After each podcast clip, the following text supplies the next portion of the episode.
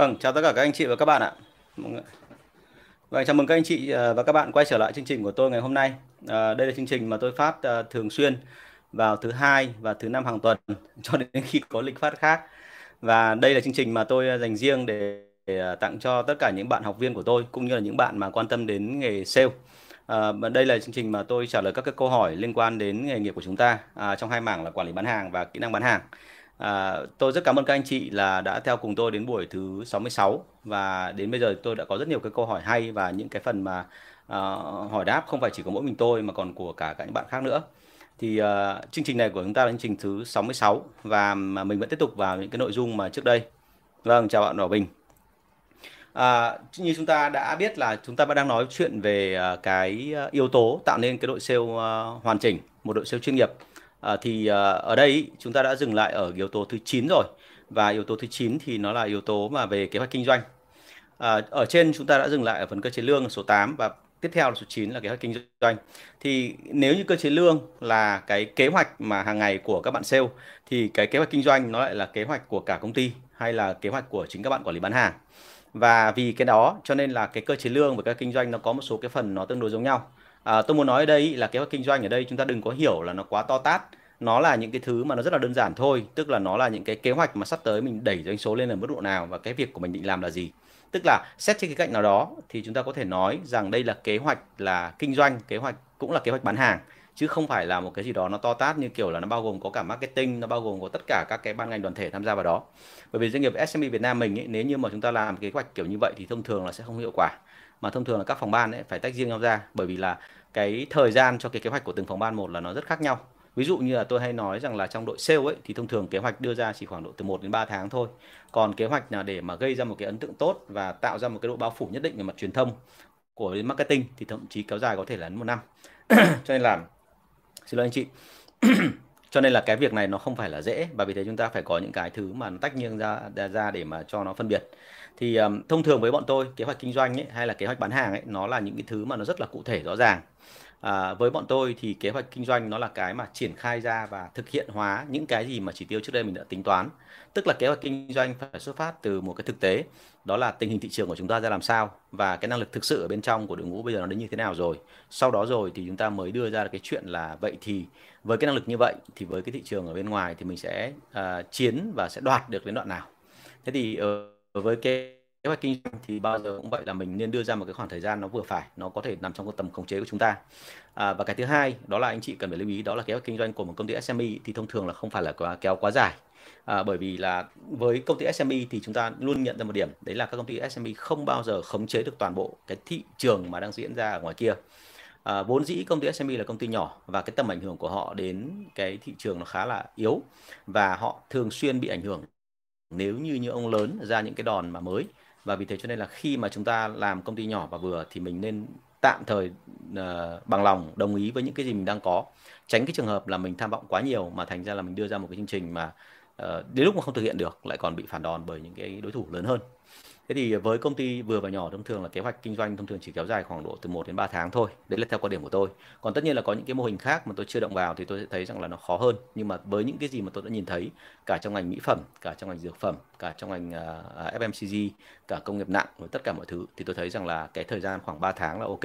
Không phải chỉ vì cái chuyện là thời gian nó ngắn thì mình lên kế hoạch nó dễ mà bởi vì lẽ lý do đơn giản hơn là trong khoảng thời gian ngắn đó thì cái điều kiện thị trường nó ít khi thay đổi và khi nó ít khi thay đổi thì thông thường là mình có thể chắc chắn được là về cái hiệu quả mà mình đưa ra.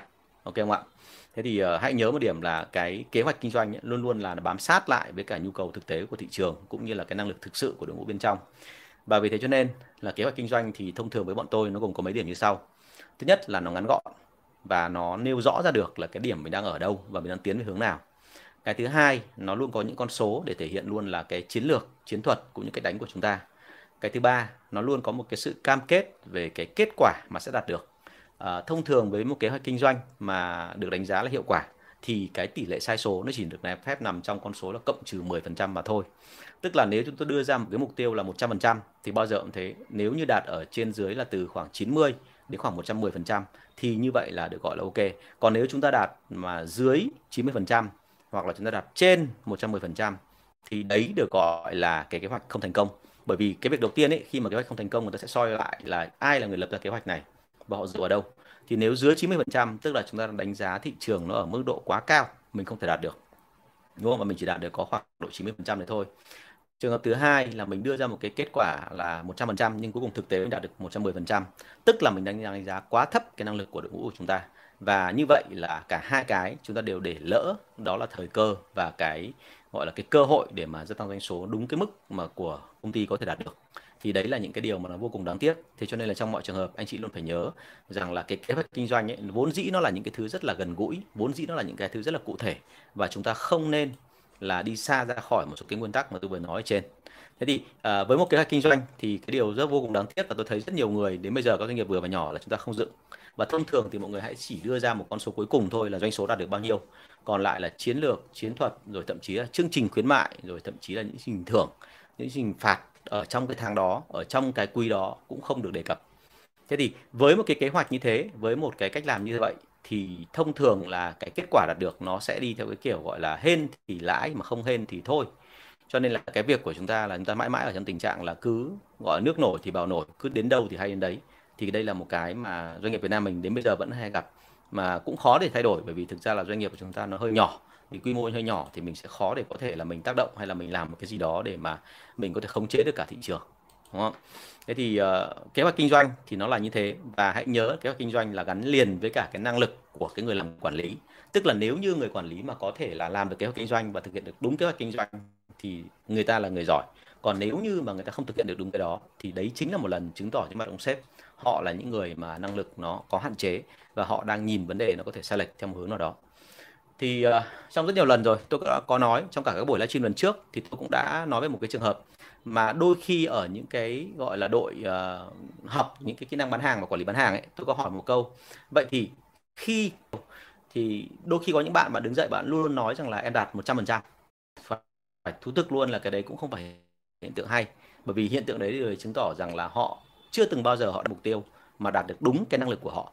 Bởi vì nếu như mà họ đạt được đúng cái mục tiêu mà của thị trường cũng như của năng lực đội ngũ, thì bao giờ cũng thế, nó sẽ có những cái lúc mà nó không may mắn và nó sẽ tụt xuống dưới cái ngưỡng mà họ có thể đạt. Còn đây là lần nào họ cũng đạt thì điều đấy chứng tỏ là mình phải xem lại. Bởi vì cái tầm nhìn của mình là hình như là nó hơi mang tính chất là đi sau, tức là đáng nhẽ nó phải vượt lên trên đó thì mình không vượt, mình lại để ở mức độ rất là thấp thế thì à, ở đây mình ờ, thấy ngay là cái câu chuyện là à, nó có rất nhiều cái vấn đề cần phải quan tâm và đặc biệt là từng cái đặc thù thị trường của từng cái doanh nghiệp mà mình sẽ phải có cái tương tác riêng. Thế thì kế hoạch kinh doanh ấy là bọn tôi được coi là một cái đơn xin việc lần thứ hai của người quản lý đối với cả người sếp. Bởi vì là qua đó anh ta cho thấy là cái tiềm năng của anh ta đến đâu cho thấy cái góc nhìn của anh ta cho thấy cái tầm tư duy của anh thì sếp sẽ đánh giá, tức là anh ta chứng minh cái năng lực kém qua cái kế hoạch kinh doanh thì sếp sẽ đánh giá rất là thấp. Còn nếu như anh ta cho thấy rằng kế hoạch kinh doanh này đưa ra đúng định hướng của mình và đúng cái chiến lược của công ty cũng như là đưa ra tất cả những dự báo mà nó về sau đều thực hiện được, thì đấy chứng tỏ là tầm của anh ta rất là cao, đúng không? Thế cho nên là các bạn làm về quản lý kinh doanh thì nên quan tâm đến cái điều này. Và thông thường thì đấy chính là cái tôi muốn nói, kế hoạch kinh doanh là do quản lý đưa ra quản lý quản lý đưa ra bởi vì là quản lý là cái người nắm được cả thông tin từ sếp lẫn cả những cái nguồn lực hiện tại của công ty. Còn nếu như kế hoạch kinh doanh mà anh chị đưa ra theo cái cách gọi là của sếp đưa ra thì thông thường sếp đôi khi sẽ bị lệch. Vì làm sao? Bởi vì sếp không nắm được tình hình ở dưới. Thế thì đấy là cái phần mà mà có thể là nói sơ bộ về kế hoạch kinh doanh của một công ty SME à, cái yếu tố thứ 10 mà cũng dẫn đến một cái hoạt động đội sale nó hoàn hảo. Thì thông thường bọn tôi hay liệt kê đó là những cái hoạt động thúc đẩy đội sale một cách chính thức và không chính thức. Thì như thế nào được gọi là chính thức? Đấy là những hoạt động thúc đẩy đội sale trong cái quá trình mà chúng ta làm việc. Tức là đội sale ấy có rất nhiều cái hoạt động mà đi kèm trong quá trình bán hàng, chứ không phải là chỉ có một hoạt động bán hàng bình thường. Nếu hoạt động bán hàng bình thường như là qua online, qua telesale, qua offline thì nó cứ lặp đi lặp lại như vậy, nó không có gì khác biệt cả.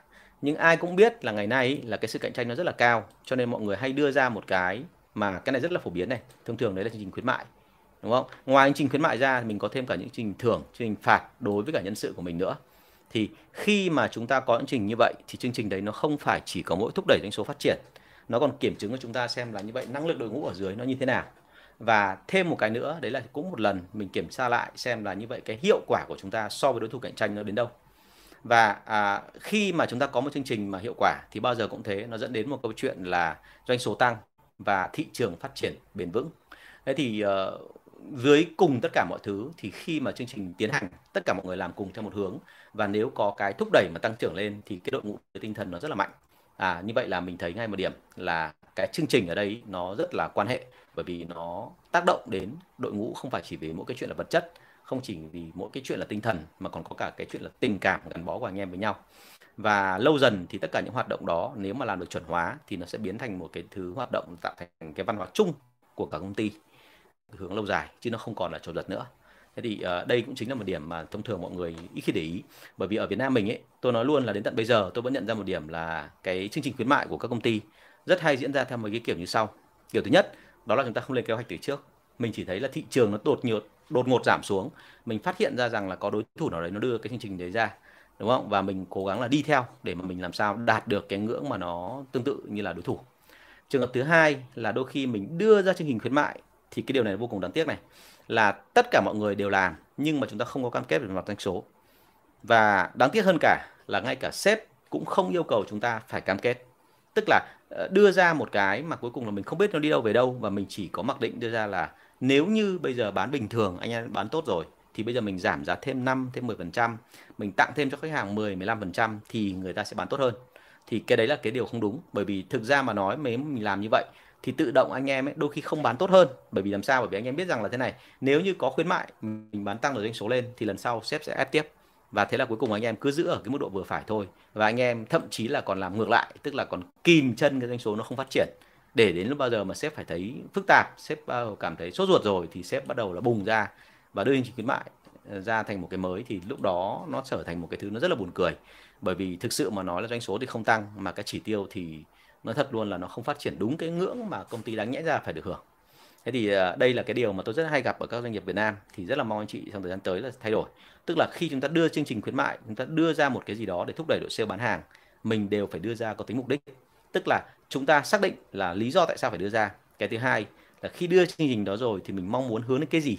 Một là hướng đến bao phủ tăng, hai là hướng đến cái chuyện là tiền lợi nhuận tăng, ba là có thể là thương hiệu tăng bốn có thể là đào tạo anh em về cái kỹ năng bán hàng để chuẩn bị giai đoạn sau rồi thậm chí năm là để chống chọi lại một đợt tấn công của đối thủ. Thì tất cả những cái phần đó phải làm rất là rõ và vì thế cho nên mục tiêu của chúng ta đưa ra nó cụ thể ngay từ đầu thì nó sẽ ok hơn. Thế thì uh, cái hoạt động thúc đẩy sale chính thức thì thường theo kiểu như vậy. Còn hoạt động mà sale thúc đẩy theo kiểu không chính thức thì sao? Thì nó bao gồm rất nhiều thứ. Ví dụ như là anh chị ai cũng biết rằng là ngoài giờ làm việc ra thì đội sale rất là mong là có một cái quan hệ theo kiểu tình cảm à, chúng ta khác người phương tây ở chỗ này. Tức là người phương tây thì họ hơi mang tính chất là công việc là công việc. Còn uh, trong lúc làm việc như vậy thì tôi quý ai thì tôi chơi thôi. Còn thực ra sau đó rồi thì tôi ai về nhà nấy không cần quan tâm đến nhau. Nhưng người Việt Nam mình thì luôn có một cái là 100 cái lý không, không bằng một tí cái tình. Cho nên đôi khi có những cái tại những công ty có một số cái hoạt động mà nó không mang tính chính thức. Ví dụ như là sau giờ làm việc ví dụ như là vào giờ ăn trưa ví dụ như là vào những cái lúc mà mọi người không phải làm việc. Tức là mọi người theo kiểu là không phải ở ngoài giờ đâu mà ở trong giờ đấy nhưng mà không phải làm việc thì có những cái hoạt động để bổ túc thêm khiến cho anh em cảm thấy là gắn kết với nhau hơn.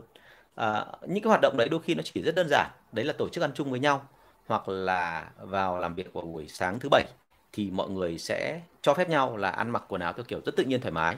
Tức là bình thường thì ngày thường chúng ta cấm là không được phép là mặc quần bò không được phép mặc quần à, uh, short tức là quần ngắn thì đến lúc đó mình có thể mặc thoải mái, thậm chí là một, các chị có thể thậm chí là mặc những cái đồ mà rất là thoải mái, như kiểu trên bờ biển, để mà có thể là là tham gia vào công việc tại công ty.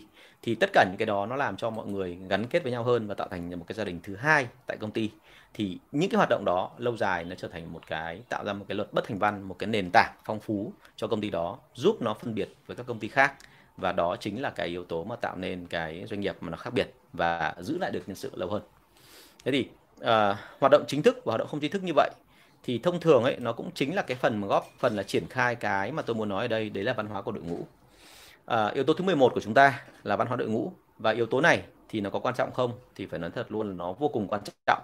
Bởi vì nếu như ai nói rằng là ngoài tất cả những cái vật chất những cái mà điều kiện mà cụ thể uh, mà chúng ta nhìn thấy ở từng công ty thì cái gì khiến cho các cái doanh nghiệp mà giữ được nhân sự hay là khiến cho nhân sự đấy ở lại công ty và cống hiến hết sức thì đấy chính là văn hóa đội ngũ à, văn hóa đội ngũ thì ở Việt Nam mình đôi khi được hiểu một cách nó khá là sơ sài. Mọi người hiểu là văn hóa đội ngũ đấy là một cái nét đẹp một cái gì đó nó rất là xa xỉ phẩm. Xa xỉ phẩm là sao? Tức là nó không phải quá cần đâu. Nhưng mọi người thấy rằng là ở công ty này nếu mà có thì nó sẽ hay hơn. Và hay hơn ở đây có nghĩa là sao? Tức là mọi người tham gia vào cái văn hóa đấy và thấy vui thế là được rồi. Nhưng mà thực tế mà nói nếu mà thấy vui thì đấy không phải là mục tiêu của doanh nghiệp. Cho nên khi bọn tôi nói về cái văn hóa doanh nghiệp thì bọn tôi hay thường nói đến yếu tố là tạo ra tiền của cái văn hóa đó thì ở Việt Nam mình là mọi người chưa xây dựng theo hướng này. Và làm sao để tạo ra tiền với cái văn hóa đó? Thì uh, rất nhiều doanh nghiệp mọi người hay làm theo cái cách là theo một cái khá là độc đáo. Đấy là chúng ta uh, giải mã cái bộ gen uh, về văn hóa của chính cái ông chủ. Vì làm sao? Bởi vì ông chủ là cái người bán hàng tốt nhất trong đội ngũ của anh chị. Ông chủ là người tạo ra tiền tốt nhất. Bởi vì ông ấy bán hàng bằng cả con tim lẫn khối óc thành ra khi ông đã bán hàng bằng cả con tim lẫn khối óc thì ông ấy bán hàng vô cùng hiệu quả và bây giờ chúng ta muốn là đội sale của chúng ta có cái gì đặc biệt thì nên lấy luôn cái văn hóa của ông ấy ra làm văn hóa chuẩn. Và khi đã có văn hóa chuẩn như vậy xong rồi thì thông thường là mọi người làm theo thì nó rất là thành công. Thế thì uh, đây là một số cái mà tôi thấy rằng là chúng ta cần phải lưu ý. Và um, uh, xin lỗi anh chị nhưng tôi vừa phải làm tôi phải nối cái này hình như là sắp hết pin của cái điện thoại. Thế thì uh, khi mà chúng ta nói đến cái văn hóa tổ chức như thế thì uh, bọn tôi có một số các cái yếu tố nền tảng và tất nhiên là yếu tố đó thì bọn tôi hay đưa ra là này là một cái yếu tố văn hóa của ông chủ thì sẽ được dịch ra thành những hành động cụ thể nó ra làm sao. Và khi mà dịch ra hành động cụ thể thì cũng đưa ra kèm đó là những cái tiêu chí được để được đánh giá là một nhân sự được coi là thể hiện đúng cái phẩm chất văn hóa tại công ty đó. Thế thì uh, cái phần này nó rất là sâu và phần này thì nó làm cho chúng ta là tạo ra những con người mà thực sự là giống như kiểu là một cái bản gọi là cloning một cái bản gọi là sao bản photocopy của chính ông chủ và anh chị hình dung là ông chủ bán hàng giỏi nhất rồi thì hiển nhiên là các bản sao ở dưới thì làm được giống như thế thì họ sẽ thành công đúng không ạ Ok, chào bạn Đỗ Nhung nhé, chào bạn Kim Xuyến. Tôi có nhìn thấy câu hỏi của mọi người, để tôi xin phép là đi qua phần này đã xong lát nữa tôi sẽ quay trở lại trả lời câu hỏi của bạn. Thế thì đấy là 11 đến 12 yếu tố. Tôi gọi là 11 đến 12 bởi vì tùy theo từng công ty mà tôi còn chia nhỏ ra nữa. Và phải nói luôn là tất cả những yếu tố này thì ở các công ty khác, ở các công ty từ nhỏ đến lớn đều có. Chẳng qua là chúng ta có chịu làm cho nó rõ ra hay không và sau khi làm rõ ra xong thì mình còn phải làm thêm một cái việc nữa là phải nối kết chúng nó lại với nhau. Tức là từ yếu tố số 1 đến yếu tố số 11 thì số 11 hoặc số 12 thì luôn phải có một cái dây liên hệ với nhau. Và cái này tạo ra cái sự uh, kích thích phát triển ở cái kia. Và chính vì cái đó mà thành ra là doanh nghiệp về sau mới có một cái gì đó rất là đặc biệt và khác hẳn so với doanh nghiệp ở trong cùng ngành. À, như vậy là mình ta chúng ta đã đi qua được 10 11 12 yếu tố văn hóa đó rồi và tôi hy vọng rằng là anh chị xem kỹ cái phần này và thử xem xem là ở công ty của mình thì áp dụng như thế nào. Bởi vì mỗi doanh nghiệp thì tùy theo từng điều kiện cụ thể, tùy theo cái mà uh, định hướng của doanh nghiệp cũng như chiến lược cũng như là cái cái tiềm năng mà hiện tại thì sẽ có những cách mà xử lý vấn đề khác nhau. Và tôi tin rằng là nếu chúng ta có một cái mà để tâm thì những yếu tố này nó sẽ tạo ra một cái gì đó rất khác biệt và đội ngũ đấy sẽ ngoài cái chuyện phát triển lại còn có một nét riêng nữa. Và cái nét riêng đấy nó mới chính là yếu tố cạnh tranh mà cần nhất bây giờ. Bởi vì là cái thời của chúng ta nó qua rồi cái chuyện là bán công năng. Nó cũng qua rồi cái chuyện là kể một câu chuyện hay để người ta mua. Người ta cần nhất ở đây là mỗi sản phẩm mỗi cái dịch vụ tạo cho người ta một cái trải nghiệm nó phong phú và nó thích thú hơn hẳn so với trải nghiệm cũ thì mới có thể giúp cho là tồn tại được cái thị trường của chúng ta cũng như sản phẩm. Thế thì đấy chính là cái mà tôi mong muốn là chia sẻ với anh chị. Um, những cái điều này ở các doanh nghiệp uh, liên doanh doanh nghiệp chuyên nghiệp họ làm như thế nào thì tôi phải nói luôn là xin lỗi anh chị hôm nay làm sao?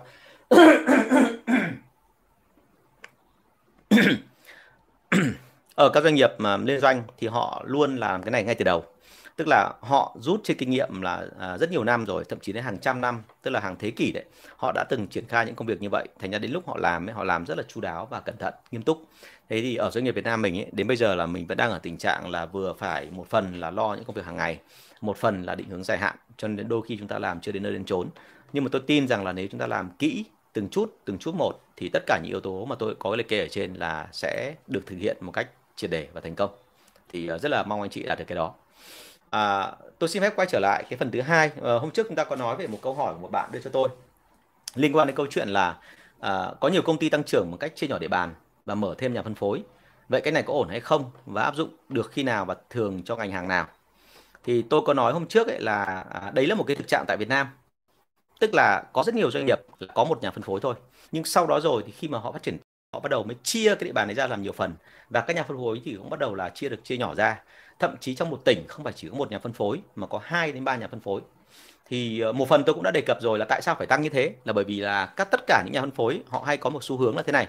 À, thông thường kể cả làm với hãng mà có tên tuổi hay là không có tên tuổi thì phần lớn tất cả các nhà phân phối họ đều là những người mà kinh doanh mà cho nên họ có mang tính chất là nó khá thực dụng và khi đã nói đến khá thực dụng rồi thì chúng ta hiểu một điểm là họ sẽ không muốn chịu sức ép liên tục. Họ chỉ muốn là tận dụng tối đa trong cái khoảng thời gian mà mình đang làm việc với hãng nổi tiếng để mình làm một cái việc khác. Và vì thế cho nên là họ không phải chỉ tập trung vào phân phối mỗi cái sản phẩm của cái công ty nổi tiếng đó hay là của một công ty mà về sản xuất bình thường nào đó, miễn là bán được hàng. Họ sẽ cố gắng làm sao mà trong cùng lúc đó làm được thêm cả một loạt các sản phẩm khác nữa tại địa bàn. Thế thì nó xảy ra trường hợp là cái tốc độ tăng trưởng của cả thị trường nó vượt lên quá xa so với tốc độ tăng trưởng mà doanh số của từng nhà phân phối có thể làm được, bởi vì họ bị phân tán, họ làm ra nhiều hàng khác nhau. Và đó chính là lý do khiến cho tất cả những cái công ty mà về liên doanh, họ đều nhận ra cái điều đó này rất là nhanh, bởi vì qua các chỉ số là họ nhận ra ngay. Nó giống như cái kiểu là con nhện ở trung tâm mạng nhện ấy, chỉ cần rung một hướng thôi là họ biết ngay là có vấn đề gì xảy ra. Và lúc đó họ sẽ làm gì? Họ sẽ ngay lập tức điều chỉnh bằng cách là họ thay vì cái chuyện phụ thuộc vào một nhà phân phối, họ sẽ liên tục là mở thêm các nhà phân phối khác. Bởi vì cái sự cạnh tranh đó là một sự cạnh tranh lành mạnh khi có một sự cạnh tranh lành mạnh như vậy thì những người nào làm tốt sẽ chứng tỏ được năng lực của mình. Người nào làm không tốt thì sẽ phải chấp nhận đến một ngưỡng nào đó là phải rời bỏ hệ thống. Và uh, cái câu chuyện là thực ra mà nói là khi thị trường phát triển ví dụ như là doanh số của một tỉnh đi ban đầu là 10 tỷ thì chỉ cần một nhà phân phối là xong. Nhưng khi mà cái thị trường nó phát triển thành 20 tỷ thì rõ ràng là chúng ta cần phải có hai nhà phân phối. Và vì thế cho nên là cái chuyện mà chia nhỏ địa bàn và tăng thêm số nhà phân phối nó cũng không ảnh hưởng gì lắm bởi vì là lúc đó là cái số lượng khách hàng thì vẫn giữ nguyên nhưng mà trên một cái đơn vị khách hàng thì cái doanh số nó cao hơn hẳn so với dạo trước có thể gấp 2, gấp 3, thậm chí hàng gấp hàng chục lần. Thì lúc đấy cái số lượng nhà phân phối kia nó đủ để đảm bảo rằng là các nhà phân phối là họ bao trùm hết toàn bộ khách hàng và họ phát triển cái quy mô khách hàng lên một cách tối đa à, có cái điều mà nó hơi mang tính cắt cớ một tí trong cái hệ thống này. Nó nằm ở một cái chỗ khác mà ít khi người nào biết. Đấy là thế này là thông thường các nhà cung cấp họ hay lợi dụng cái chuyện là có nhiều nhà phân phối ở trên địa bàn và họ hay tìm cách là ép người này với người kia và thậm chí tạo ra một cái thế cạnh tranh trực diện của hai người với nhau. Thì khi tạo ra một thế cạnh tranh trực diện như thế thì đến dẫn đến cái câu chuyện là các nhà phân phối phải chọn một trong hai đường. Một là phát triển theo cái kiểu là rất là, là tốc độ nó phát triển nó hơi là ép một tí tức là nó hơi hơi nhanh hơn so với thực tế. Đáng nghĩa là chỉ tăng được khoảng 10% một uh, một kỳ thôi. Ví dụ như là ừ, trong 3 tháng tăng được 10% thôi thì đến bây giờ họ sẽ phải cố làm sao tăng thành 20 đến 30% và trong quá trình đó thì họ cảm thấy hoàn toàn không thoải mái với cả cái chính sách cũng như là cái thái độ làm việc của nhà cung cấp. Thì ờ, đây là một cái hiện trạng mà đến tận bây giờ tôi vẫn nhìn thấy tức là cứ hãng nào mà nổi tiếng một chút thì thông thường là sẽ có xu hướng này. Vì sao? Bởi vì thực ra là khi họ đã nổi tiếng rồi họ biết rằng là ở dưới địa bàn có rất nhiều người muốn làm sao mà được làm việc với họ. Bởi vì là cái thương hiệu đó chỉ cần làm một lần thôi thì lần sau là tất cả những ông lớn khác sẽ muốn làm với cả cái nhà phân phối đó. Thế thì uh, lúc đó nó xảy ra một trường hợp là đây là một cái mà chính hãng thì không mong muốn nhưng mà ở dưới cái hệ thống quản lý đến giám đốc họ sẽ tìm cách là họ tác động. Bởi vì mỗi người đều có ý kỷ của mình thôi. Những ông giám đốc và những ông quản lý đấy tại sao là làm như vậy? Tại sao đẩy quá lên như thế? Là bởi vì ông chỉ nghĩ đến cái khoản tiền thưởng của ông ấy cũng như là những cái danh hiệu ông cần có. À, cái thời của tôi thì đã từng có trường hợp là có những giám đốc mà đạt được cái danh hiệu là giám đốc xuất sắc toàn quốc. Nhưng mà chỉ đạt một lần thôi bởi vì là thực tế mà nói anh ấy làm bộ doanh số vào cái tháng cuối cùng của anh ấy là tháng lớn nhất. Và khi anh ấy dừng cái hoạt động làm ở đó xong cái thì đến lượt tôi tiếp quản địa bàn. 3 tỷ và lúc đó bọn tôi muốn bán được hàng thì bọn tôi phải làm một cái việc tiếp theo. Đấy là trước khi bán bọn tôi phải làm là uh, đẩy được cái hàng tồn trong cái kho nhà phân phối ra bớt đã. Và cái việc này nó rất là vất vả bởi vì lúc đó đẩy ra thì ừ, đôi khi gặp phải cái trường hợp là nhà phân phối họ muốn đẩy nhanh. Cho nên họ thậm chí chấp nhận là mức là lỗ họ đẩy ra. Đẩy ra thật là nhanh để mà tạo được cái vòng quay để mà bù lại cái khoản lỗ họ tháng trước họ đã nhận. Thế nhưng mà khi đẩy ra nhanh như vậy thì nó lại tạo ra một cái thương hiệu đúng hơn là một cái thông tin rất là dở thị trường là hình như cái hàng đấy có hàng giả bởi vì giá nó thấp. Và thậm chí người ta còn nói là không rõ là hãng đấy nó còn tồn tại nữa không. Nó đẩy ra với cái giá như thế này tức là điều đấy chứng tỏ nó không muốn làm nữa. Thế thì đây đây là một cái mà mà chúng tôi gặp rất là nhiều và bản thân tôi đã từng phải đối mặt rồi. Cho nên lúc đấy là tôi thấy là cái cách mà làm theo kiểu chia nhỏ địa bàn là tăng nhà phân phối nhưng mà tăng theo kiểu vô tội vạ và tăng vì cái tính ích kỷ tăng về cái thành tích cá nhân nhiều hơn ấy, là một điều rất là không hay và cái điều không hay đấy đôi khi nó gây di họa cho cả quý tiếp theo thậm chí cả năm tiếp theo. Thế thì cái đấy là cái mà tôi thấy rằng là không nên đúng không?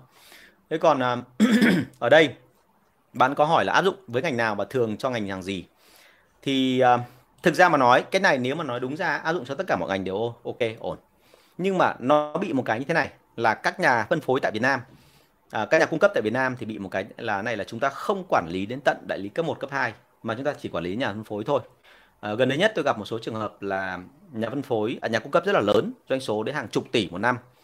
À, hàng trăm tỷ một năm cũng có. Nhưng khi bán ở nhà phân phối thì mọi người không quan tâm đến đại lý cấp 2, cấp 1 của nhà phân phối đó mà chỉ quan tâm đến chuyện là nhà phân phối bán đi đâu và làm gì. Thì ờ, thực ra mà quan tâm kiểu đấy thì cũng coi như bằng không bởi vì thực ra mà nói là cái cái nhà phân phối họ cuối cùng họ bán được đại lý thì bây giờ muốn biết là cái con đường đấy đi tận đâu và cái sức hút của thị trường đến đâu thì không thể nào có chỉ có quan sát cái con số của nhà phân phối bởi vì nếu mà mình chỉ quan sát con số nhà phân phối hoàn toàn họ có thể là dìm các số đơn hàng lại. Tức là đại lý cấp 1, cấp 2 muốn nhập nhưng nhà phân phối không bán thì lúc đó con số mà chúng ta nhận về là thị trường đang bị tụt giảm một cách thê thảm. Và nhiều người nói với tôi là tại sao phải làm như thế? Thì tại vì là nhà phân phối họ làm như thế để sau đó họ lấy uy thế họ yêu cầu là doanh số thì đừng có tăng nhưng mà tỷ lệ phần trăm của tôi phải được tăng. À thế thì những cái chuyện như vậy là xảy ra ở Việt Nam cho nên là uh, với ngành của Việt Nam mà nếu như bạn hỏi tôi là đến bây giờ nếu mà làm cái nào những nhà cung cấp nào mà họ khống chế được toàn bộ địa bàn tức là họ khống chế được đến tận người bán hàng nhỏ nhất trên địa bàn đó cho người tiêu dùng là đại lý nhỏ đại lý lớn lẫn cả đại lý cấp 1, đại lý cấp 2 đến cả nhà phân phối thậm chí đến cả master dealer tức là những cái ông mà bán đâm đâm bị thóc chọc bị gạo lung tung thị trường ấy họ nắm được hết thì lúc đấy họ mới có thể chia nhỏ phân phối cho được. Còn nếu như mà chúng ta không nắm được cái phần đó thì thực sự là không để làm gì cả. Ờ, chúng ta có định làm cái đó xong thì cuối cùng thị trường nó cũng phản đòn và cuối cùng là mình lâm vào tình trạng là nó gọi là lợi bất cập hại. Muốn làm một cái việc tốt nhưng cuối cùng nó lại không thành công. Ok? Thế thì đấy là để trả lời câu hỏi của em. Và tôi nói luôn là um, cùng một vấn đề nhưng bao giờ cũng thế ở Việt Nam mình có rất nhiều cách để mà soi xét. Ví dụ như chúng ta nhìn thấy là cái này ở nước ngoài đã xảy ra rồi nhưng khi soi về Việt Nam mình còn phải tính đến đất lề quê thói. Tức là thói quen của người Việt Nam mình họ xử lý vấn đề ra làm sao thì đấy mới là vấn đề chính chứ còn chúng ta mà cứ nghĩ theo cái kiểu bình thường là à như vậy là cái này nó xảy ra như thế thì cái kia nó sẽ là như thế nào thế kia tức là theo công thức thì nó không phải là cái mà hay xảy ra ở Việt Nam đâu. Cái xảy ra ở Việt Nam mình tôi thấy rằng là phụ thuộc vào rất nhiều văn hóa cho nên anh chị phải hết sức cẩn thận và nhìn kỹ cái phần này. À, nếu như mà bạn muốn hỏi về một cái sản phẩm nó cụ thể thì tôi xin phép là bạn inbox với tôi thì tôi sẽ trao đổi một cách cụ thể hơn. Còn thì với những cái gì mà tôi đang nhìn thấy thì thực sự mà nói thị trường Việt Nam mình ấy, còn rất nhiều tiềm năng nhưng mà nhà cung cấp thì làm chưa hết cỡ cho nên cái việc mà chia nhà phân phối hay không chia nhà phân phối nó phụ thuộc vào cái chuyện là uh, sau đấy thì cái chuyện gì xảy ra đấy mới là vấn đề rất nhiều trường hợp đúng không rất là nhiều cái nhức đầu À, bây giờ à, bây giờ mình sang các câu hỏi của mọi người nhé. Tôi thấy là khá nhiều mọi người đặt câu hỏi trên Facebook và trên YouTube rồi. Vâng, công ty em có hai bạn sinh viên mới ra trường và chơi cùng nhau, cùng đến phỏng vấn. Công ty em đang thiếu người nên nhận cả hai. Nhưng sau thời gian thử việc thì một bạn à, chỉ có một bạn, còn bạn không đạt. Rồi em đang lo nếu mà bạn thôi thì bạn làm được kia cũng xin nghỉ nốt. À, chuyện này chuyện hiển nhiên, bởi vì thực ra thông thường người ta vào cùng với nhau thì người ta sẽ đi ra cùng với nhau và cái sự tác động của Việt Nam mình thì cái này là đôi khi là là với sếp thì sếp không nhìn thấy cái này đâu nhưng mà với nhân viên của mình ấy là các bạn chơi chân với nhau thì rất hay xảy ra chuyện này thế cho nên là đôi khi nếu như em gặp cái trường hợp mà em thấy rằng một bạn đạt hay một bạn không đạt thì em phải linh hoạt thôi tức là em có cảm giác là cái bạn không đạt vẫn có thể cho bạn một cơ hội để làm tiếp thì nên giữ bạn lại để sau đó rồi thì để cho cái bạn giỏi nâng đỡ cái bạn kia lên. À, trường hợp thứ hai là em cảm thấy rằng là phải giữ cái kỷ luật của công ty thì kể cả khi mà em xác định là bạn làm tốt cũng có thể khả năng nghỉ thì nên cho cái bạn mà không đạt cái việc nghỉ. Bởi vì là lúc đó nếu như mà mình làm được chủ thị trường bằng cách là mình có một cái đội uh, tuyển dụng nhân sự tốt mình muốn dừng một bạn thì mình đã có hai ứng viên tiếp theo rồi. Thì lúc đó mình không có gì đáng phải lo cả đúng không? Thành ra là cái câu chuyện đấy đưa ra là gì? Đối cái số lượng nhân sự của đội sale ấy, không bao giờ nó chỉ gồm có trong đội sale mà nó còn liên quan đến rất nhiều các cái ban ngành đoàn thể khác ở trong công ty. Đấy thì em phải lưu ý cái phần này. À, trong cái trường hợp này của em ấy thì anh thấy rằng là có một cái trường hợp này nó mới là phức tạp và lằng nhằng. Tức là hai bạn sinh viên chơi với nhau nhưng mà lại là thuộc dạng yêu nhau ấy, thì mới là mệt. Thì kể cả khi mà người ta thấy rằng là bạn kém có thể giữ lại được để mà huấn luyện để lên làm cái gọi là cái năng lực của bạn tốt hơn thì nó vẫn xảy ra cái chuyện là bởi vì tác động mặt tinh thần mà thành ra bạn kém, có khi lôi cả bạn tốt là lùi lại. Và lúc đó thì nó ảnh hưởng đến không phải chỉ có mỗi hai bạn này, mà ảnh hưởng đến cả đội. Thành ra phải cân nhắc nhá, cái này không dễ đâu. Thành ra là cái tình huống ở đây nghe thì có vẻ rất là rõ ràng, nhưng mà anh luôn luôn động đến cái chuyện là vị thì cái thế trận nó đang như thế nào liên quan đến câu chuyện là tình cảm thực sự giữa hai người, rồi ngay cả cái bối cảnh cụ thể tại công ty của em nữa. Ví dụ như công ty của em quá nhỏ mà chỉ có hai người bạn này thôi, mà bây giờ mình đuổi một bạn thì bạn kia sẽ nghỉ. Thì đâu đó đôi khi mình phải nghĩ đến chuyện an nguy của công ty nhớ đâu mà lúc đấy chỉ có mỗi mình ông sếp là em thôi còn hai bạn ở dưới cùng nghỉ thì như thế nào đúng không vâng ở trên youtube các bạn hỏi như thế này Em yêu cầu sale giỏi của công ty đứng ra hướng dẫn kèm cặp các bạn sale khác để có thể đạt đánh số cao như mình, nhưng sale giỏi giấu kỹ năng thủ thuật không chia sẻ nhiệt tình với những sale khác. À, cái chuyện này chuyện hiển nhiên, bởi vì thực ra mà nói là này là ở trong các đội sale nhà mình mình hay mặc định một cái là các bạn sale giỏi các bạn sẽ chia sẻ lại cho anh em nhưng nếu như mà chúng ta không chỉ cho các bạn ấy thấy rằng là nếu bạn làm được cái việc đó thì tôi cho bạn lên chức cao hơn tôi cho bạn một cái mức lương cao hơn hoặc thậm chí tôi sẽ chia sẻ một phần cái lợi nhuận của tôi cho bạn bởi vì bạn có cái công đào tạo nhân viên mới thì bạn sẽ không làm. Đấy là việc thứ nhất. Cái việc thứ hai đâu đấy ở Việt Nam mình vẫn bị một cái tật như thế này. Những người giỏi ấy, đi trước ấy, thì người ta không muốn những người đi đằng sau biết được là cái mẫu số chung của họ là thành công là nhờ cái gì bởi vì họ rất sợ là sau đó những người còn lại sẽ lặp lại được cái thành công của họ và họ sẽ tự dưng là trở thành người bị so sánh. Thà là mình đã giỏi rồi, mình biết rõ con đường đi của mình, nhưng mình đừng có nói gì cả. Mình cứ âm thầm mình làm như thế, mình giữ được cái vị thế của mình duy nhất ở trong công ty thì còn tốt hơn, đúng không? Thì đấy là một cái lối suy nghĩ. Cái lối suy nghĩ thứ ba, cái này cũng phải chú ý nhá, là ở đây không phải là các bạn ấy không kèm đâu, mà bởi vì là thế này, có rất nhiều bạn sale là theo kiểu bản, theo kiểu rất là bản năng. Tức là bạn ấy học và bạn trở thành một cái người sale xuất sắc đấy là do cái tự cái nhìn nhận và suy luận cá nhân của bạn ấy chứ nó lại không phải là do cái chuyện là công ty đào tạo. Tức là từ trước khi vào công ty bạn đã có cái bản năng đấy rồi bạn bán hàng rất là tốt. Uh, không tin anh chị có thể ra những uh, chợ quê hoặc anh chị ra cái chợ rời ở Hà Nội hoặc là anh chợ vào những cái chợ mà có đông người Hoa ở trong Sài Gòn chẳng hạn. Anh chị thấy ngay là những người bán hàng giỏi ấy, đôi khi họ bán hàng theo kiểu rất là tự phát và theo kiểu nó rất là tự nhiên. Tức là họ tự học thấy và họ tự rút kinh nghiệm chứ không phải vì họ học ở đâu cả thế thì với cái đó mà bây giờ bảo họ là dạy lại cho những người khác thì thực sự họ không biết bắt đầu từ đâu. Vì làm sao? Bởi vì là cái kỹ năng đấy nó vốn dĩ đã ngấm vào máu của người ta rồi.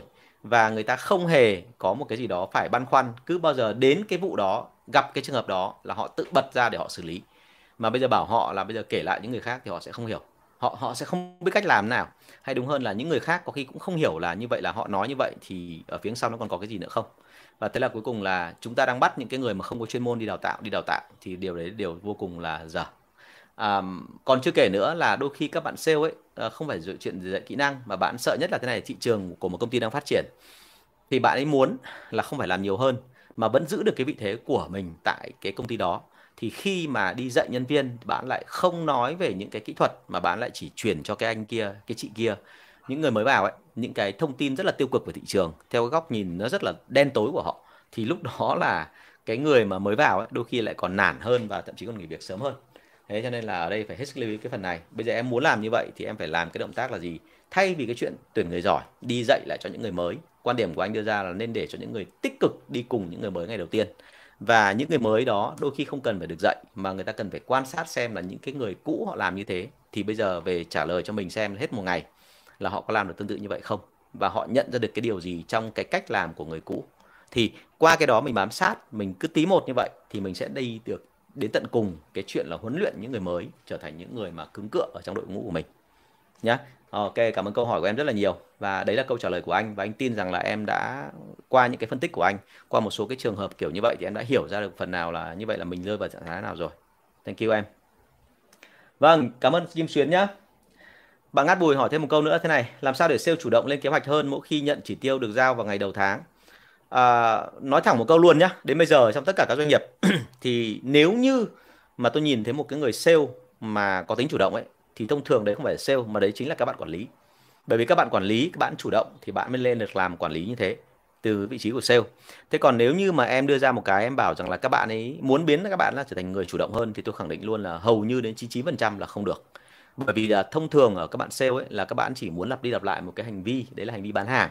Và theo một cái cách là nó đều đặn để làm sao mà có thể kết quả nó không tăng nhiều lắm, nhưng mà lương của các bạn tăng hơn. Đấy là cái mong đợi của các bạn sale bây giờ. Đặc biệt là trong bối cảnh mà rất nhiều công ty cần sale và cách đây khoảng độ 1 2 năm, thậm chí tôi phát hiện ra một cái loại tâm lý là mọi người nghĩ rằng cái nghề sale của mình ấy là ai may thì mới vớ được mình. Tức là chúng ta thấy là có rất nhiều công ty cần mình và vì thế mình cứ nghĩ rằng là mình giữ một cái trạng thái nó khá là là bắc bậc, kiêu kỳ. Tức là phải làm sao mà thế nào tôi mới đến công ty của anh làm việc. Thế nên là lưu ý cái phần này nhá. Tức là đừng có nghĩ rằng là sale sẽ chủ động, mà muốn sale chủ động thì quản lý phải vào cuộc. Phải bắt người ta vào cái thế là họ phải làm và sau đó giả soát hàng ngày, hàng tuần, hàng giờ thì lúc đó mới ra được vấn đề. Còn bây giờ nói là sale chủ động theo cái cách gọi là gì?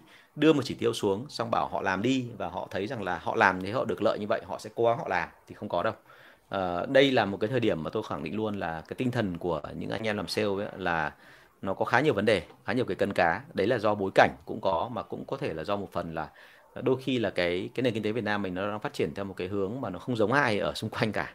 Thế nên là cái việc của chúng ta là phải từ từ để nhìn nhận ra vấn đề.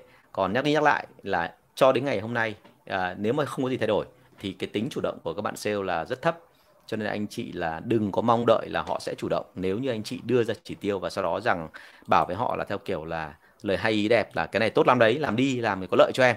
Không có đâu nhá. Tôi phải tôi phải khẳng định ngay từ đầu. Thế anh cho anh chị gọi là uh, gọi thất vọng cũng được nhưng mà thà là biết rõ ngay từ đầu để cho anh chị đỡ bị gọi là vỡ mộng ở phía sau.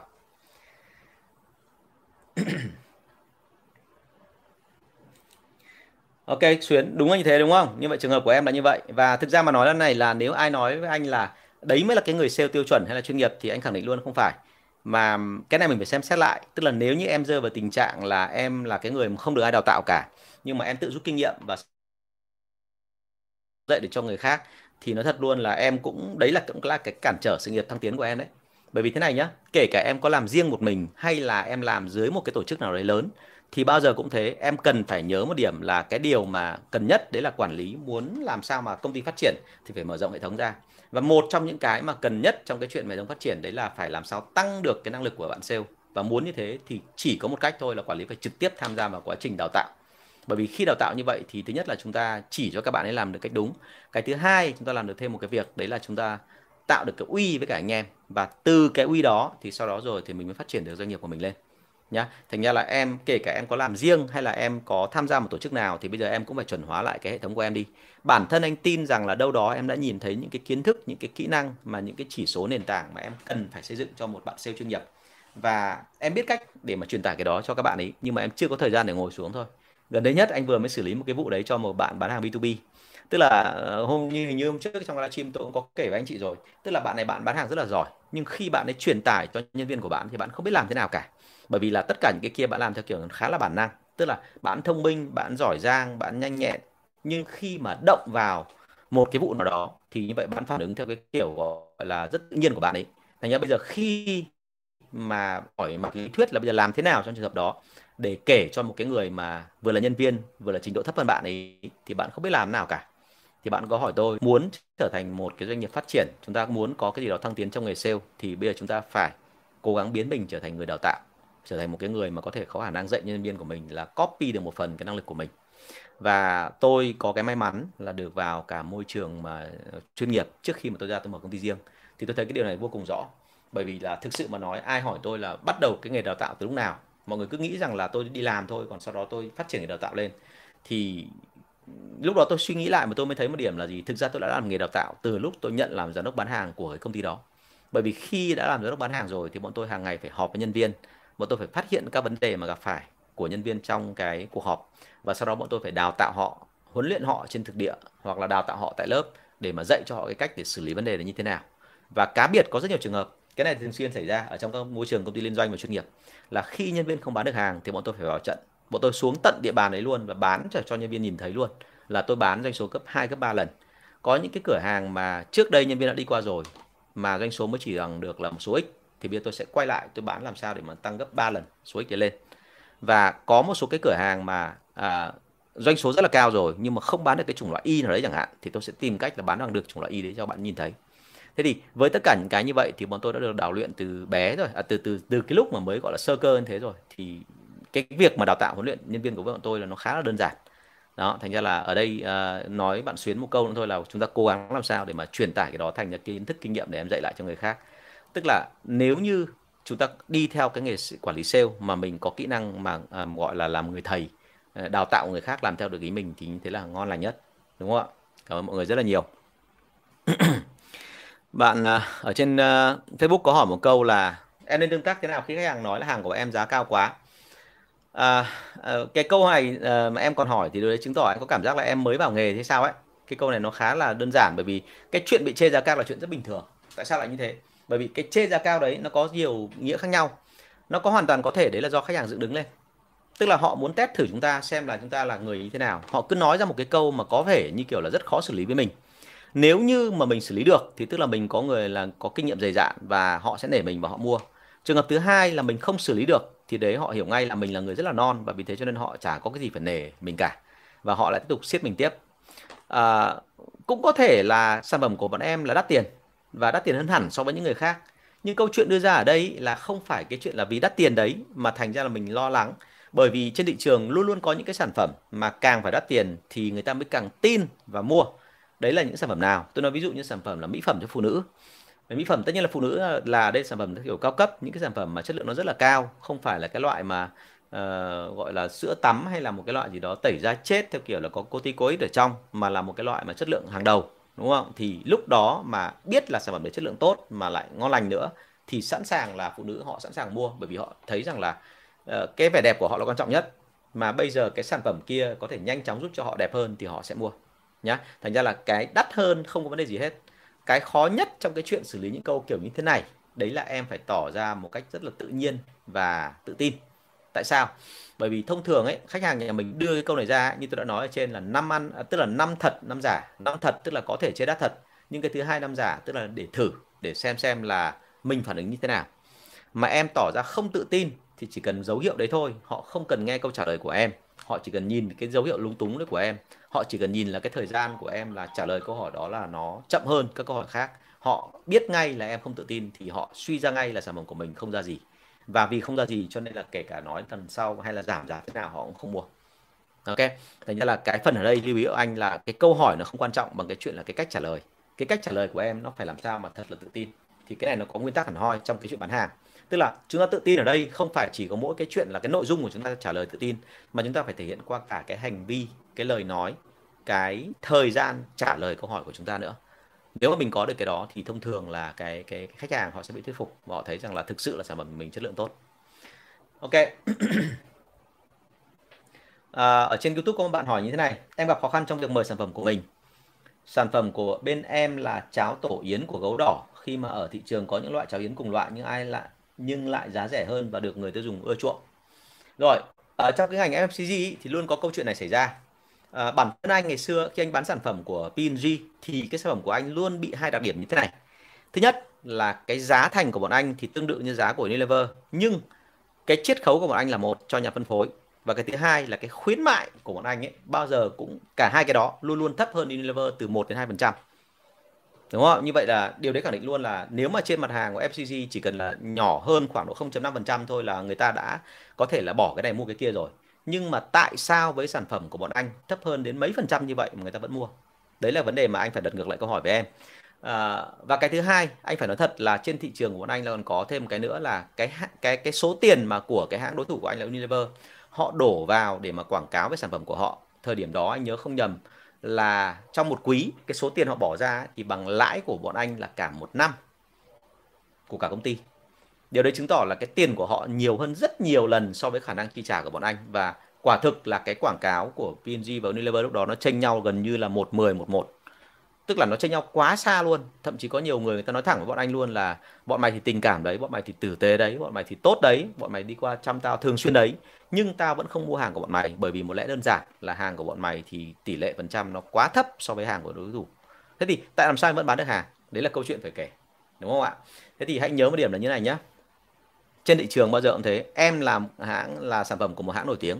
Đấy là hãng gấu đỏ. Hãng gấu đỏ không phải là không có tên tuổi và hãng gấu đỏ đã từng chạy quảng cáo rất là nhiều rồi. Tức là mình có cái thương hiệu. Vậy thì cái thương hiệu đó của mình ý, nó khẳng định cho mình một chỗ là có thể mình không phải đứng ngang hàng với những hãng khác mà giá rẻ hơn. Nhưng tối thiểu là ở đâu có hàng của đối thủ thì mình phải có mặt ở đó. Và bản thân cái người đại lý có biết cái chuyện này không? Người đại lý người ta có biết chuyện này. Ví dụ như là ngày xưa cái cái thị phần của anh với đối thủ cạnh tranh là một tám một hai thì bao giờ cũng vậy là bọn anh bán hàng vào trong đối thủ cạnh tranh không vào vào vào cửa hàng đại lý mà có đối thủ cạnh tranh ấy, thì không bao giờ bọn anh bán theo cái kiểu là cố gắng bằng bằng phân với họ. Theo kiểu họ bán được 2 triệu mình cũng bán 2 triệu họ bán 200 nghìn mình cũng bán 200 nghìn không? Bởi vì cái đấy là gần như là điều không thể. Anh biết được là tỷ lệ phần trăm của anh là nó chỉ chiếm được từng đó thôi cho nên anh là nhường lại cho họ cái phần lớn hơn. Và anh chấp nhận là đi vào những ngách rất là nhỏ. Thậm chí có một số cửa hàng ấy à, mặc dù công ty áp rất là kinh nhưng bọn anh không làm được thì bọn anh vẫn phải chấp nhận theo kiểu là gì? Ở cái cửa hàng đó đối thủ cạnh tranh đã có hàng gấp 4 lần chúng ta lại còn được bày biện ra bên ngoài. Thì với cái cửa hàng đó bọn anh chỉ bán vào một phần thôi và thậm chí chấp nhận là không có bày biện ra. Đó thành ra là em lưu ý cái phần này và vì thế cho nên là thương hiệu của bọn em có và cái tỷ lệ phần trăm của bọn em có thể là không bằng được đối thủ. Thì luôn phải nhớ một điểm là thị trường nó luôn đúng. Ờ, nó đúng như vậy tức là đại khái là sản phẩm bán được ra thì lúc đó mình mới tồn tại được. Và đến bây giờ hãng của em vẫn tồn tại. Vậy thì bây giờ cái câu hỏi đưa ra của mình là như này là tại sao những cái đồng nghiệp của em tại những cái vùng khác họ vẫn bán được hàng? Đấy là câu chuyện đấy nhá. Thì em có thể hỏi ngay sếp của em thậm chí là ở đây em nói thẳng với cả ông quản lý là anh ơi bây giờ trong bối cảnh như thế này thì em nên làm như thế nào? Uh, thông thường trên thị trường thì bao giờ cũng thế. Nếu như mình có lợi hơn đối thủ về một cái chỉ số nào đó thì mình sẽ quảng cáo về chỉ số số đấy đầu tiên. Còn nếu như mình không lợi hơn đối thủ thì mình sẽ tìm cách là dùng cái kỹ năng cá nhân của mình dùng cái thủ thuật của mình để được vào hàng. Thế thì cái vào hàng ở đây thì anh sợ là thế này là em đặt câu hỏi như này là anh nghĩ rằng là em đang hơi bị gây cấn ở cái đoạn là em muốn là có thể em mong muốn một cái gì đó nó quá lớn. Ví dụ như là em mong muốn rằng là tuy là hàng của mình ấy là tỷ lệ lãi nó không bằng hàng đối thủ nhưng mình phải vào bằng được hàng đối thủ và vào vào vào cái, bằng được cái chỗ mà cái cửa hàng mà có bán hàng của đối thủ. Và cái doanh số của mình ấy nó phải ngang bằng với cả đối thủ thì cái điều đấy là điều rất là khó. Cho nên là cái gợi ý của anh thì giống như nói ở trên đấy là mình nên vào từ từ thôi. Còn mình đừng có tìm cách là đặt ra mục tiêu cao quá rồi cuối cùng nó thành khó.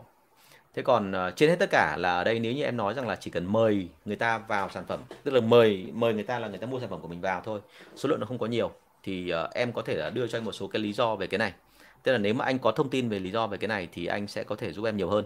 À, anh thì tính cách của anh nó rất là là thực dụng và rất là thực tế nếu ai hỏi anh là đánh giá xem một cái cuộc bán hàng thành công hay không ấy thì anh hay yêu cầu là một là có thể em ghi ra giấy cũng được hai là em có thể ghi âm lại cho anh. Và nếu bán hàng chat với khách hàng trên online thì có thể gửi cho anh cái đoạn màn hình đấy. Bởi vì là uh, anh có tư vấn cho một số công ty và anh tham gia thẳng luôn vào những cái quá trình mà mua bán hàng giữa công ty và đối tác thì anh mới nhận ra được là họ bị sai chỗ nào. Còn chúng ta không thể nào nói theo kiểu là về lý thuyết mà nói thì như này về thực tế thì như thế kia thì thì nó không ra cái gì hết. Tốt nhất là phải bám sát theo cái cái mà hiện trạng đang xảy ra tại công ty của em nhá thank you em rất là nhiều có cái gì nữa thì inbox cho anh nhá rồi Vâng, ở trên Facebook có một câu hỏi là thế này, anh cho em hỏi một câu không đúng chuyên đề cho lắm, theo anh nên phân chia tuyến bán hàng như thế nào là hợp lý? Có quy tắc gì cho việc phân chia tuyến bán hàng không? Nếu em nói về phân chia tuyến bán hàng ấy thì bao giờ cũng thế, hãy nhớ nhá, có một cái quy tắc mà ở trong cái ờ, cái ngành nghề mà liên doanh của chúng ta về FMCG ấy, từ ngày xưa đã có rồi. Anh không biết em có làm FMCG không, nhưng với anh ấy, thì anh đã làm uh, từ ờ, những năm 2002 trở đi rồi. Và trước đó thì anh có làm cho Phát bỏ Cười thì cũng đã nghiên cứu về cái này khá là lâu rồi. Thì nó có một cái nguyên lý và cái nguyên lý này được xác suất thống kê đưa ra đó là khi mình sắp xếp tuyến bán hàng thì trong một ngày mình nên sắp xếp tuyến đấy theo cái hướng là hoa thị. Hoa thị tức là sao? Úp theo nó cứ vòng như này này. Đi từ trụ sở công ty mình ra thì đi lại một vòng và cuối cùng là cuối ngày quay trở lại cái tuyến cái cái cái cái, cái trụ sở để mình làm báo cáo bởi vì là đã nói về tuyến như thế này thì thông thường là chúng ta bán hàng ở một khu vực và thông thường mình không bao giờ đi một vòng xong rồi mình không bao giờ quay lại, mà bao giờ cũng thế, mình đi đúng một vòng lại như thế này thì nó có lợi hơn rất là nhiều. Đó, thì đấy là cái mà cái anh hay làm. Cái thứ hai là em phân chia tuyến bán hàng thì lưu ý trên cùng một tuyến có thể có những khách hàng lớn và khách hàng nhỏ. Thì thông thường ấy, là theo kinh nghiệm của anh ấy, là chúng ta nên đánh vào những khách hàng nào mình cảm thấy bán dễ nhất. Đầu tiên, sau đó những khách hàng khó, từ từ mình xử lý phía đằng sau còn tất nhiên là tại một số địa bàn thậm chí mình phải đánh vào cửa hàng mà bán khó trước xong rồi cửa hàng bán dễ sau. Nó tùy thuộc theo cái điều kiện của từng cái đúng không? Thành ra là ở đây thì cái nguyên lý đưa ra là cái nguyên lý ốc thìa hay nguyên lý theo kiểu hình hoa thị này này.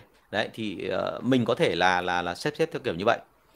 Còn phân chia tuyến bán hàng thì nhớ nhé là cố gắng làm sao trên một tuyến ấy là chúng ta luôn phải có thứ nhất là số lượng đủ để cho nhân viên bán để mà đạt chỉ tiêu doanh số. Cái thứ hai luôn phải có cái dự phòng vài cửa hàng bởi vì đôi khi có một số trường hợp là ờ, vào những ngày không may mắn ấy, thì là nhân viên không bán được, hoặc là cuối tháng họ bán hết cả tuyến đấy rồi, mà bây giờ bắt họ phải đi vào cái đó thì họ hết cái để bán, thì mình phải bổ sung thêm một số cái cửa hàng nhỏ nhỏ hơn vào những cái cửa hàng mà theo kiểu nó không phải thuộc dạng cái khách hàng tiềm năng của mình, để mà mình bổ sung thêm doanh số cho họ. Ok? Vâng ở trên youtube bạn tùng nguyễn có bổ sung là khách hàng nói là giá của bên mày đắt quá, không nhập được và bán rất chậm, để vậy không bán được hết. À ok. Ai chịu thì có đổi trả không? Đó là lý do khách hàng đưa ra với sản phẩm của em. Nào à, đấy là họ nói lý do. Còn theo anh hiểu ở đây là mình chưa xác định được là cái này có thật hay không. Thành ra nếu như với những cái cửa hàng kiểu như thế này thì cái cách ngày xưa bọn anh vẫn vốn làm và anh tin là đến bây giờ nó vẫn hiệu quả bởi vì bọn anh vẫn làm với cả những cái sản phẩm khác chứ không phải chỉ mỗi cái MCG hay là uh, food and beverage. Đấy là bọn anh bán vào các cửa hàng sau đó rồi bọn anh thậm chí đứng tại đó và chờ vào những cái lúc mà khách hàng vào nhiều ấy anh sẽ cố gắng giúp là khách hàng để đẩy được cái đại lý đẩy hàng ra cái đó nó có hai giá trị. Thứ nhất là mình bán được vào rồi thì phải chịu nhận cho cái chuyện đẩy hàng ra, chuyện đấy hiển nhiên rồi. Chuyện thứ hai là mình đứng đó mình bán để kiểm chứng xem là đại lý thực sự là họ không bán được hay là họ không muốn bán hàng của chúng ta.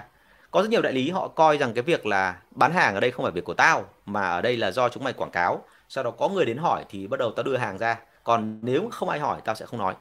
Thế thì với chúng ta ở đây mà cái quảng cáo nó kém hơn đối thủ, hoặc là đơn giản là đang ở cái thế là người ta đang nghĩ là mình tiêu cực, thì bắt buộc là mình phải thúc đẩy họ để họ đưa cái hàng đấy ra thường xuyên, thậm chí là bày biện ra ở một góc nào đó dễ nhìn. Thế thì với hàng của chúng ta, em nên đứng ở trong cửa hàng để em xem xem là như vậy là khách hàng có đến hỏi không. Nếu khách hàng không đến hỏi thì mình chào thử xem họ có mua hay không. Và qua cái đó mình chứng minh cho đại lý thấy rằng nếu như ông chịu khó, nếu như bà chịu khó nói cái đó thì sẽ đẩy được hàng ra đó, thế thì ờ, ngày xưa anh đã phải làm cái này rất là nhiều, bởi vì có rất nhiều cửa hàng, đặc biệt là của bọn anh à, là khi anh mới vào thị trường ấy, là đấy là khi mà ở một giai đoạn là bọn anh vừa bị mất thị trường, mất một cách trầm trọng luôn, và mất đến cái mức độ mà mấy cái vị mà quản lý và giám đốc trước anh ấy là vừa là bình thường công ty của anh khi đổi việc kiểu đấy lắm nhưng mà đấy là lần đầu tiên là một trận, gọi là nồi ra sáo thịt ấy. họ làm rất là nặng tức là ba phần tư giám đốc toàn quốc và đội của anh vào sau ấy là phải gánh một cái thị bàn rất là nặng một mình anh là phải gánh gấp 5 lần so với cả giám đốc bán hàng khác. Thì sau đó rồi thì anh nhận ra là phải làm cái kiểu này và thậm chí nghe nó hơi chậm một tí, nhưng mà thà chậm như vậy nó còn chắc, mà nó chắc còn hơn, nhá.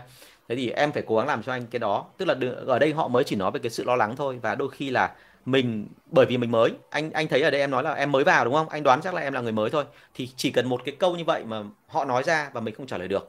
Mình tỏ ra lo lắng, mình tỏ ra là mình ngần ngừ, mình không biết trả lời thế nào. Thì ngay lập tức họ đã quyết định ngay là à như vậy cậu này mới mình có thể dọa cậu ấy để cậu không bán thêm vào hàng của mình. Và tại sao họ làm như vậy? Bởi vì thực ra em hàng của em vào bán được ra thì họ có thêm một đồng lãi. Nhưng họ luôn nghĩ theo kiểu là ở đây là cậu muốn bán vào. Qua lời khuyên của anh đưa ra là đứng tại cửa hàng đấy để bán thử để xem xem tình hình nó như thế nào. Nếu như mà thực sự là mình không bán được nữa thì lúc đó mình mới tin những cái lời họ nói.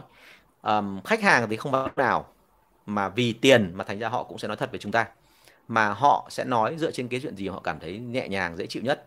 Và cái hàm ý phía đằng sau ấy, thì phải những người mà rất lâu năm thì mới hiểu rằng là một cái lời phản đối đưa ra như vậy, cái đấy nó có nghĩa là gì? Thì với anh ấy, một cái lời mà phản đối khách hàng đưa ra, nó có rất nhiều cái hàm ý. Và cái hàm ý đó chỉ khi nào mà anh chắc chắn hoàn toàn rồi thì lúc ấy anh mới có thể khẳng định được là à cái câu đấy thì nên trả lời như thế này. Ok? Vâng ở trên à, Facebook chúng ta có thêm câu hỏi nữa là em chốt CB2B mà bộ phận bên khách hàng làm việc trực tiếp với em. Nhiều lần trả lời sếp họ đang xem đề xuất mà chưa duyệt vấn đề liệu đang nằm ở đâu. Và em nên hỏi như thế nào để họ nói thật. À, nhớ nhá nếu mà em chỉ có gọi điện qua điện thoại thôi thì sẽ chả bao giờ ra thông tin cả. Bởi vì thực ra mà nói đây hoàn toàn có thể là một cái lời từ chối khéo. Tức là người châu Á mình hay có một cái tật là à, khi không mua thì không nói thẳng ra mà lại nói theo cái kiểu là ừ cái này để xem. Thành ra là nếu như mình thử hai ba lần ấy mà mình không có cách nào tiếp cận khác ấy thì tốt nhất là không nên hỏi nữa.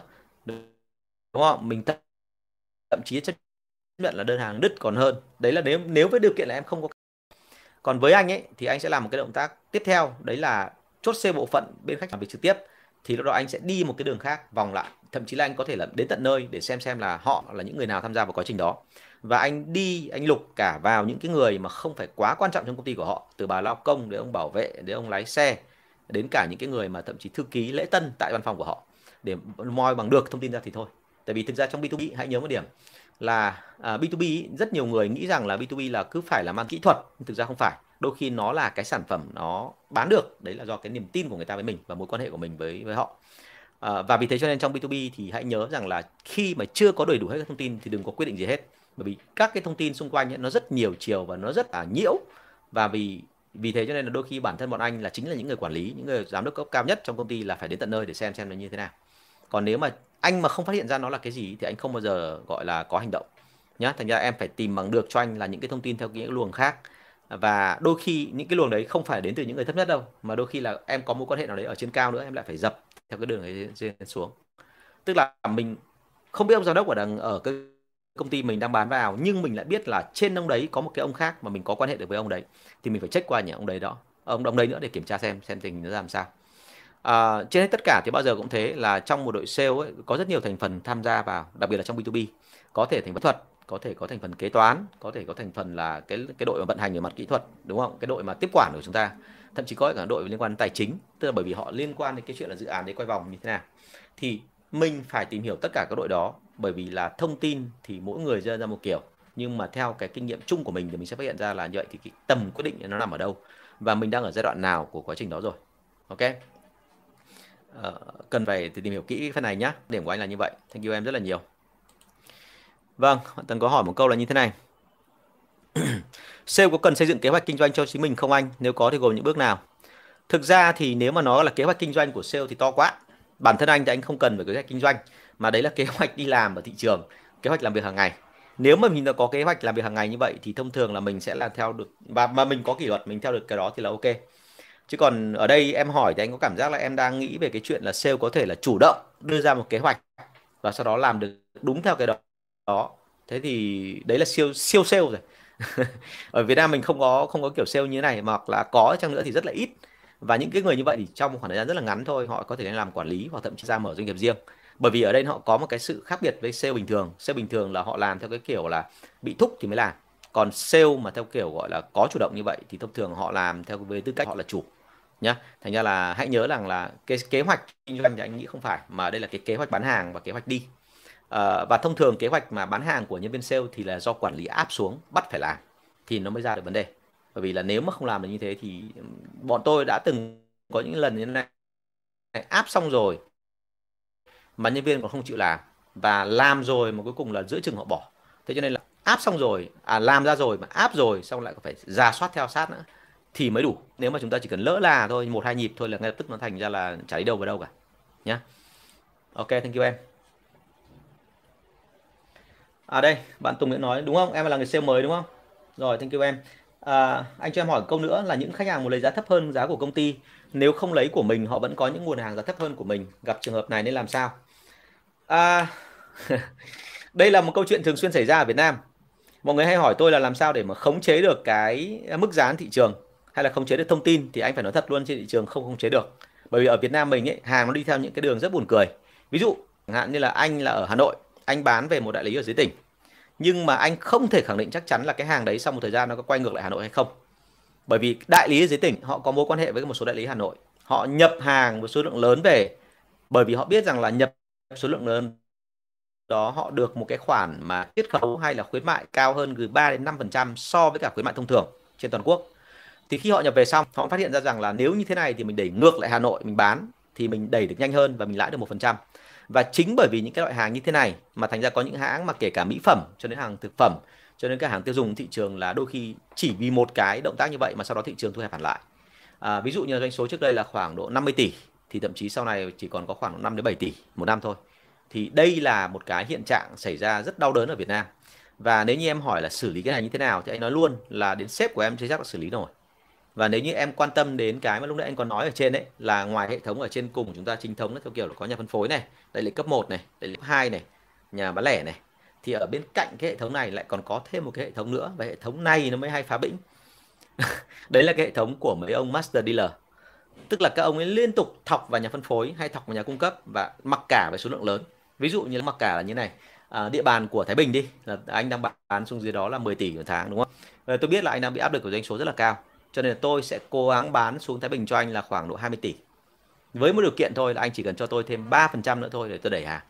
Thì uh, ông công ty có thể đồng ý nhưng mà ông không hề biết là sau đó rồi cái hàng đấy quay đi đâu thì quay lại chính vào cái hệ thống cuối cùng của nhà phân phối để mà bán.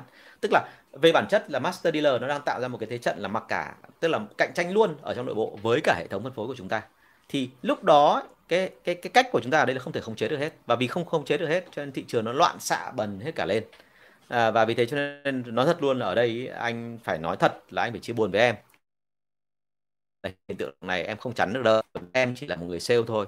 Thì ngay cả sếp của em mà không chắn được. Thì với em thì nó rất là khó. Thành ra là ờ, chúng ta phải hy vọng rằng là chúng ta bằng những cái khéo léo mặt cá nhân của chúng ta để đẩy hàng được vào thôi. Chứ còn bây giờ mà bảo làm sao để mà chặn được để mà so với cái hàng giá thấp thì thú thực luôn là không được. Bởi vì hàng tiêu dùng trên thị trường như anh nói hôm trước rồi lúc trước rồi là chỉ cần chênh nhau khoảng 1 đến 2 phần trăm thôi là nó đã chạy lung tung rồi đúng không? Hàng có chân mà nó chạy lung tung xòe trên thị trường rồi nó rất là mệt. Nhá thì uh, chia sẻ với em như vậy để cho mình hiểu rằng là cái khó khăn vất vả như thế nhưng không có nghĩa là mình không làm. Thành ra có chuyện gì nữa phức tạp hơn nữa thì báo với anh. Ok anh rất muốn chia sẻ với những người mà cùng ngành với anh ngày xưa và rất là mong em vượt làm theo đúng tiêu chuẩn chuyên nghiệp. Cảm ơn em. Em có sale mỗi tỉnh chỉ một người và quản lý online. Anh xem có phương án nào giúp các bạn quản lý các bạn ấy quản lý tốt mà không dùng đến đến uh, phần mềm DMS không ạ? nếu mà chỉ quản lý online thì thực ra rất là khó bởi vì thực ra mà nói là mình không đến tận nơi và mình chỉ nghe cái mà sale báo cáo thôi. Thì kể cả có phần mềm DMS chăng nữa thì mình cũng không thể chắc chắn được là đã giả soát được toàn bộ tất cả các địa bàn. À, gần đây nhất anh đã gặp một số cái trường hợp là những cái ông lớn trong thị trường họ yêu cầu anh một cái là bây giờ phải tìm ra cho họ một cái cách nào đó để quản lý toàn bộ địa bàn này một cách hiệu quả. Nhưng mà sau đó rồi thì anh nói luôn là không có cách nào cả nếu anh vẫn dùng hệ thống nhân sự cũ bởi vì nhân sự cũ vốn dĩ là họ đã lập ra những cái hàng rào, giữa những cái mà che đậy thông tin nó rất là kỹ rồi. Bây giờ ông sếp ở trên không biết thông tin đó, mà cứ muốn ra quyết định là để tăng thưởng doanh số thì sẽ gặp được cái sự phản ứng của nhân sự ở dưới. Và bản thân ông sếp thì à, vốn dĩ là như này, một khi họ không có thông tin ấy, thì họ không tự tin. Và khi họ không tự tin rồi thì họ không dám làm cái gì cả, động đến cái hệ thống hiện tại. Họ cứ nghĩ rằng là, thà nó dở hơi như thế đấy nó hâm hâm như thế đấy nhưng mà nó còn tồn tại và còn tạo ra lãi cho họ. Còn hơn là động vào rồi không biết chuyện gì xảy ra. Và họ luôn lo sợ đến cái xấu nhất tức là nhỡ đâu hệ thống sập thì sao? Cái chữ sập hệ thống là nghe rất là kinh. Trong khi mọi người nhìn thấy là ví dụ như ở nước Mỹ chẳng hạn là một cái nước mà gọi là phát triển về tư bản hàng đầu ấy, họ làm cái đó rất là bình thường. Tức là năm nay có thể có cái này hỏng năm sau nó lại phục hồi lại. Và kinh tế của họ nó đi theo cái đường mà roller coaster thường xuyên.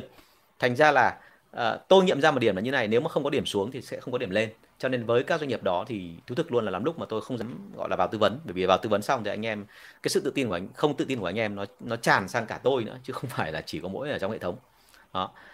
Thì ờ, em nhớ anh nhé là nếu mà muốn quản lý đối với sale ấy thì phải quản lý trực tiếp. Còn nếu mà quản lý online thì chỉ hỏi được những câu mà mang tính chất là định tính thôi em ạ. Khó lắm. Mà quan điểm của anh đưa ra là kể cả phần mềm ờ, uh, DMS của em cũng thế. Nếu mà nếu như em sử dụng mà quản lý từ, quản lý online từ xa thì sẽ không khống chế được hết đâu đó thành ra là có chuyện gì thì uh, chắc là mình trao đổi thêm về cái phần này nhá. Thank you em. Em chào anh em làm sản phẩm gỗ tự nhiên trong quá trình bán hàng hay gặp phải khách cò? Anh tư vấn em trường hợp này. Vấn đề là khách cò thì cũng là khách em ạ. Thành ra ở đây khách cò đưa ra là thế này là mình phải biết rõ trong thị trường là thậm chí mình phải biết đến mức độ là cò thường thường là tỷ lệ lãi của họ là bao nhiêu và họ hay bán theo hàng theo kiểu gì. Thực ra về bản chất nhá là anh thấy cái đối tượng đấy nếu như mình biết cách mà sử dụng và biết cách mà ép họ thì mình họ trở thành đồng minh của mình rất là tốt còn trường hợp mà mình không biết gì về họ mà mình cứ để cho họ ép giá mình ấy và cuối cùng là trong câu chuyện đấy chỉ có mình họ được lợi thôi thì rõ ràng là mình rất là dở rồi. Cho nên là anh quan điểm là như này là với tất cả mọi người đều phải làm bạn. Nhưng mà với đối tượng này thì em phải tìm hiểu thật là kỹ xem mong muốn của họ là gì cách làm của họ ra làm sao. Nhá chứ còn nếu mà chỉ là chung chung này thì anh anh nó thực là rất là thiếu thông tin. Bởi vì là ngay cả bây giờ anh đang làm với cả mấy ông anh anh ấy, về một số cái sản phẩm liên quan đến nội thất ấy, thì thực ra mà nói là cái sản phẩm nội thất đấy cũng có cò nhưng mà cò ấy họ làm theo kiểu rất đàng hoàng thì lại không sao cả và rất là tốt. Ok thành ra là cái này này chắc là là là ờ, trường vũ cho anh biết thông tin thêm đi chứ còn nói thế này thì nó hơi chung chung quá em ạ. Cò là dạng gì đúng không? Có ác ý hay là hay là có có có có thiện ý đúng không? Ok cảm ơn sếp phóng mạnh tuấn nhá. Ok. À, còn câu hỏi gì nữa không ạ? Rồi à, như vậy là các câu hỏi đã hết và tôi đến giờ tôi cũng đã quá thời gian rồi thì rất là cảm ơn anh chị uh, đã tham gia chương trình của tôi. Và rất là mong chúng ta sẽ có những cái buổi tiếp theo nó thật là hiệu quả và năng suất như ngày hôm nay. À, à hôm nay quá thời gian nhưng tôi có rất nhiều câu hỏi nó hiệu quả. Thì rất là mong là à, sẽ còn được gặp những câu hỏi như vậy nữa. Và nếu như anh chị mà có vấn đề gì thì rất là mong là chúng chia sẻ với nhau với tôi qua inbox. Bởi vì tôi là cái người làm nghề về sale thành ra tôi sẽ chia sẻ một cách rất là thẳng thắn. Những cái gì mà tôi trả lời được, tôi xin phép trả lời. Những cái gì tôi không biết, tôi sẽ nói thẳng là tôi không biết. Và nếu như mà kể cả có những cái không biết, mình vẫn có thể là hợp tác lại với nhau để tìm hiểu xem là có cách nào để xử lý vấn đề đấy không. Đúng không ạ? Rồi, cảm ơn thịnh rất là nhiều nhá. Thank you, em đã đặt câu hỏi rồi, cảm ơn mọi người và xin phép gặp mọi người vào buổi lần sau. Và sang tuần thì tôi có cái lớp mà dạy về kỹ năng bán hàng cho nhân viên sale và mong muốn là anh chị nào mà quan tâm đến chương trình đó của tôi thì à, vui lòng đăng ký bạn thắm. Số điện thoại tôi để ở trên tút của tôi. À, tôi nhắc lại ở đây, đấy là số điện thoại là 077 576 2194. Vâng, cảm ơn anh chị rất là nhiều. Xin phép uh, chào hẹn gặp lại anh chị ạ.